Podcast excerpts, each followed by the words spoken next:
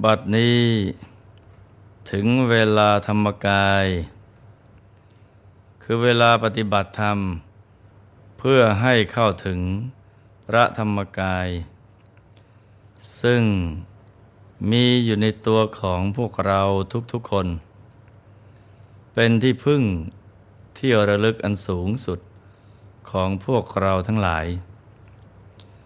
สิ่งอื่นที่จะเป็นที่พึ่งที่ระลึก ยิ่งกว่านี้ไม่มีอีกแล้ว ทางรอดของชีวิตในสังสารวัฏคือการเจริญสมาธิภาวนา เพื่อให้เข้าถึงที่พึ่งที่ระลึกภายใน คือพระธรรมกาย สิ่งนี้เป็นหน้าที่หลัก และเป็นกรณียกิจที่สำคัญอย่างยิ่ง ในการเกิดมาเป็นมนุษย์ เราเกิดมาในภพชาติหนึ่งหนึ่งนะมีวัตถุประสงค์ ก็เพื่อมุ่งแสวงหาความบริสุทธิ์ หลุดพ้นจากกิเลสอาสวะ จากการเป็นบ่าวเป็นทาสของพยามารการดำเนินจิตเข้าสู่หนทางสายกลางภายในเท่านั้น ที่เป็นทางรอดทางเดียว เป็นหนทางที่ปลอดภัยจากอาสวะกิเลสทั้งปวง ดังนั้น ควรที่จะดำเนินจิตของเรา ให้เข้าสู่ เส้นทางสายกลางของพระอริยเจ้าทั้งหลาย การที่จะดำเนินจิตเข้าสู่ภายในได้ เราก็ต้องหมั่นเจริญสมาธิภาวนาทำใจหยุดใจนิ่ง อยู่ที่ศูนย์กลางกาย ฐานที่เจ็ดให้ได้ตลอดเวลาในทุกอริยบท ต่อจากนี้ไป ขอเชิญทุกท่าน นั่งหลับตา เจริญสมาธิภาวนากันนะจ๊ะ ให้นั่งขัดสมาธิโดยเอาขาขวา ทับขาซ้าย มือขวา ทับมือซ้าย ให้นิ้วชี้ของมือข้างขวา จะหลดนิ้วหัวแม่มือข้างซ้าย วางไว้บนหน้าตัก พอสบายสบาย หลับตาของเราเบาๆ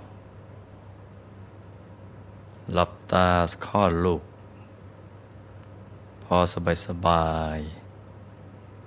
คล้ายกับเรานอนหลับ อย่าไปบีบหัวตา อย่ากดลูกในตา ให้หลับตาพอสบายสบายนะจ๊ะ จากนั้นก็ขยับเนื้อขยับตัวของเราให้ดีกักคะแนให้เลือดลมในตัวของเรา เดินได้สะดวก เราจะได้ไม่ปวดไม่เมื่อย ให้กล้ามเนื้อทุกส่วนผ่อนคลายให้หมด แล้วก็ทำใจของเราให้ปลอดโปร่ง ช่มชื่น ให้สะอาด บริสุทธิ์ผ่องใส นึกน้อมใจของเรา มาหยุดนิ่ง อยู่ที่ศูนย์กลางกาย ฐานที่เจ็ด ซึ่งเป็นฐานที่ตั้งถาวรของใจ ฐานที่เจ็ดนี้เนี่ยอยู่ที่ไหน สมมุติว่า เรานึกจิบเส้นได้ขึ้นมาสองเส้นนำมาขึงให้ตึง เส้นหนึ่ง จากสะดือ ทะลุไปด้านหลัง อีกเส้นหนึ่ง จากด้านขวา ทะลุไปด้านซ้าย ให้เส้นได้ทั้งสอง ตัดกันเป็นกากบาท จุดตัดเล็กเท่ากับปลายเข็ม เหนือจุดตัดนี้ขึ้นมาสองนิ้วมือ ตรงนี้เรียกว่า ศูนย์กลางกายฐานที่เจ็ดซึ่ง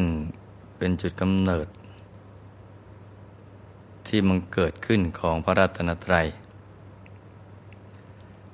ให้กำหนดบริกรรมนิมิตขึ้นมาในใจ เป็นดวงแก้ว กลมใสบริสุทธิ์ ประดุดเพชรลูก ที่เจรไนแล้ว ไม่มีขีดข่วน คล้ายขนแมว โตเท่ากับแก้วตาของเรากำหนดก็คือการนึก อย่างเบาๆ สบายๆ ใจเย็นๆว่าที่ตรงศูนย์กลางกายฐานที่เจ็ด มีดวงแก้วใสบริสุทธิ์ ตั้งอยู่ที่ตรงนี้ พร้อมกับบริกรรมภาวนาในใจว่า สัมมาอรหัง สัมมาอรหัง สัมมาอรหัง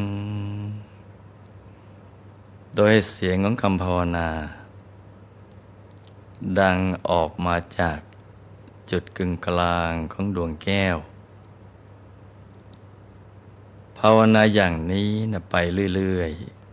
ๆ จนกว่า ใจจะหยุดนิ่ง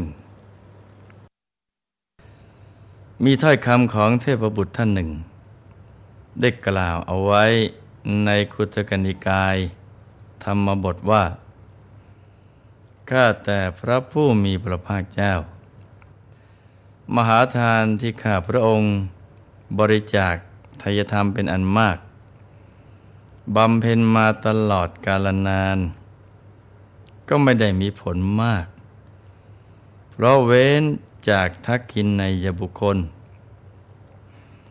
เหมือนพืชที่หวานลงในนาที่มีดี แต่การให้ภิกษาทัพพีหนึ่ง ของอินทกะเทวบุตร มีผลมากยิ่งกว่า เพราะสมบูรณ์ด้วยพระทักกินในยบุคคล เหมือนพืชที่หวานลงในนาดี นี่ก็เป็นถ้อยคำของอังกุราเทวบุตร ผู้ที่ครั้งหนึ่ง เคยทุ่มเทอย่างเอาชีวิตเป็นเดิมพัน พื่อสร้างมหาทานตลอดสองหมื่นปี แต่น่าเสียดายที่ไม่มีเนื้อนาบุญคือประสงค์ ซึ่งเป็นบุญญเขตอันเยี่ยม ไม่มีทักขินในยบุคคล แม้เพียงผู้เดียวทำให้ทานของท่านเหมือนการหว่านข้าวกล้า ลงในนาที่ไม่ดี แม้ทานนั้นจะส่งผลให้ไปบังเกิดในสุคติสวรรค์ แต่เมื่อเทียบบุญบารรมีที่ได้วัดความสว่าง แห่งรัศมีแล้ว เทียบกับอินทกะเทวบุตร ผู้ตักบาตรเพียงทัพพีเดียว กับพระอริยสงฆ์ผู้เป็นทักขินในยบุคคลไม่ได้ การสร้างทานบารมี เป็นสเสบียงที่สำคัญในการเดินทางไกลในสังสารวัตรหากเราให้ทานเอาไว้มากแล้ว เมื่อบังเกิดในภพชาติต่อไป ไม่ว่าจะอยู่ในเพศภาวะไหนก็ตาม ก็จะไม่ลำบาก ไม่อัตคัดขัดสน จะสมบูรณ์พร้อมในสมบัติทุกอย่าง เพราะถ้าหาก ขาดแคลน ปัจจัยสี่เสียแล้ว วันเวลาที่มีอยู่อย่างจำกัดในช่วงชีวิตหนึ่ง ก็จะหมดไปกับการที่จะต้องมาทำมาหากินสแสวงหาปัจจัยสี่เพื่อมาหล่อเลี้ยงชีวิต ให้ร่างกายนี้ดำรงอยู่ได้ จึงทำให้สูญเสียโอกาสในการสร้างบารมี การทำทานแต่ละครั้งเนี่ยหากมีโอกาสให้เลือก ว่าทำบุญกับใคร และต้องทำอย่างไร ถึงจะได้บุญมาก ก็ต้องฉลาดในการเลือก เหมือนการลงทุนที่ได้กำไรมาก ก็ต้องทำให้ถูกจุด มีเรื่องเล่าว่าในสมัยอดีต มีพ่อค้าคนหนึ่ง ชื่ออังกุระ ซึ่งเดิมเคยเป็นพระโอรสองค์สุดท้อง ในทวารกานคร แต่เนื่องจากว่าไม่ปรารถนาจะครองราชสมบัติ จึงเดินทางไปต่างแดน เพื่อทำมาค้าขาย และก็ท่องเที่ยวไปในโลกกว้าง ในระหว่างเดินทางข้ามทะเลทรายอยู่นั่นน่ะ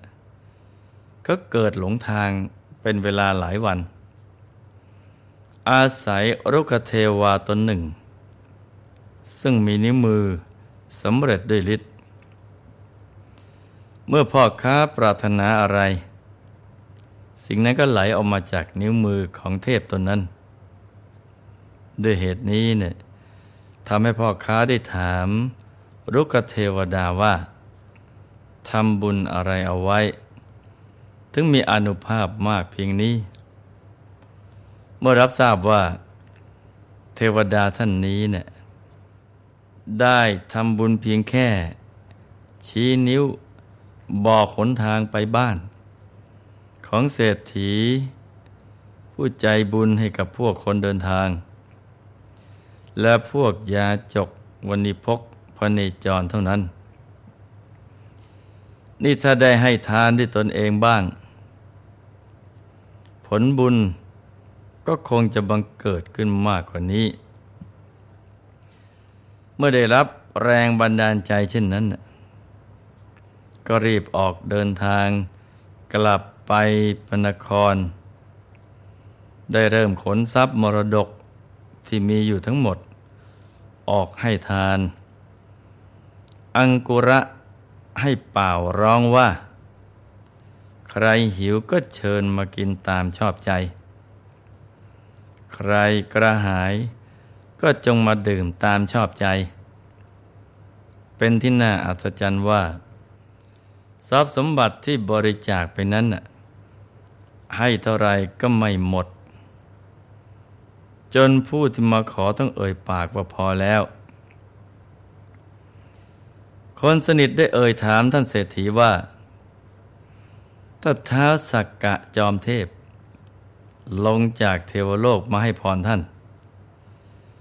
ท่านจะขอพรเท้าสักกะว่าอย่างไร อังกุระก็ตอบโดยไม่ลังเลใจเลยว่า ถ้าเท้าสักกะจะให้พรแก่เรา เราก็จะขอพรว่า เมื่อเราลุกขึ้นแต่เช้า ในเวลาพระอาทิตย์ขึ้น ขอพักษาหารอเมทิพและผู้มีศีลนพึงปรากฏ เมื่อเราให้ทานอยู่ทายธรรมอย่าพึงหมดสิ้นไป แล้วเราให้ทานแล้วเนี่ยก็ไม่พึงเดือดร้อนในภายหลัง เมื่อกำลังให้พึงยังจิตให้เลื่อมใส หมู่ญาติของท่านน่ะแม้จะรักในการให้ทาน แต่ใจนั้นไม่ได้กว้างใหญ่เหมือนอังกุระ จึงได้กล่าวเตือนว่า ท่านไม่ควรให้ทรัพย์ทั้งหมดนะ่ะแก่คนอื่น ควรรักษาทรัพย์เอาไว้บ้าง เพราะว่าทรัพย์เท่านั้นประเสริฐกว่าทาน ให้ทานมากเกินไป เกินประมาณ จะทำให้สกุลดำรงอยู่ไม่ได้ บัณฑิตย่อมไม่สรรเสริญ การไม่ให้ทานและการให้เกินควร ทรัพย์เท่านั้นประเสริฐกว่าทาน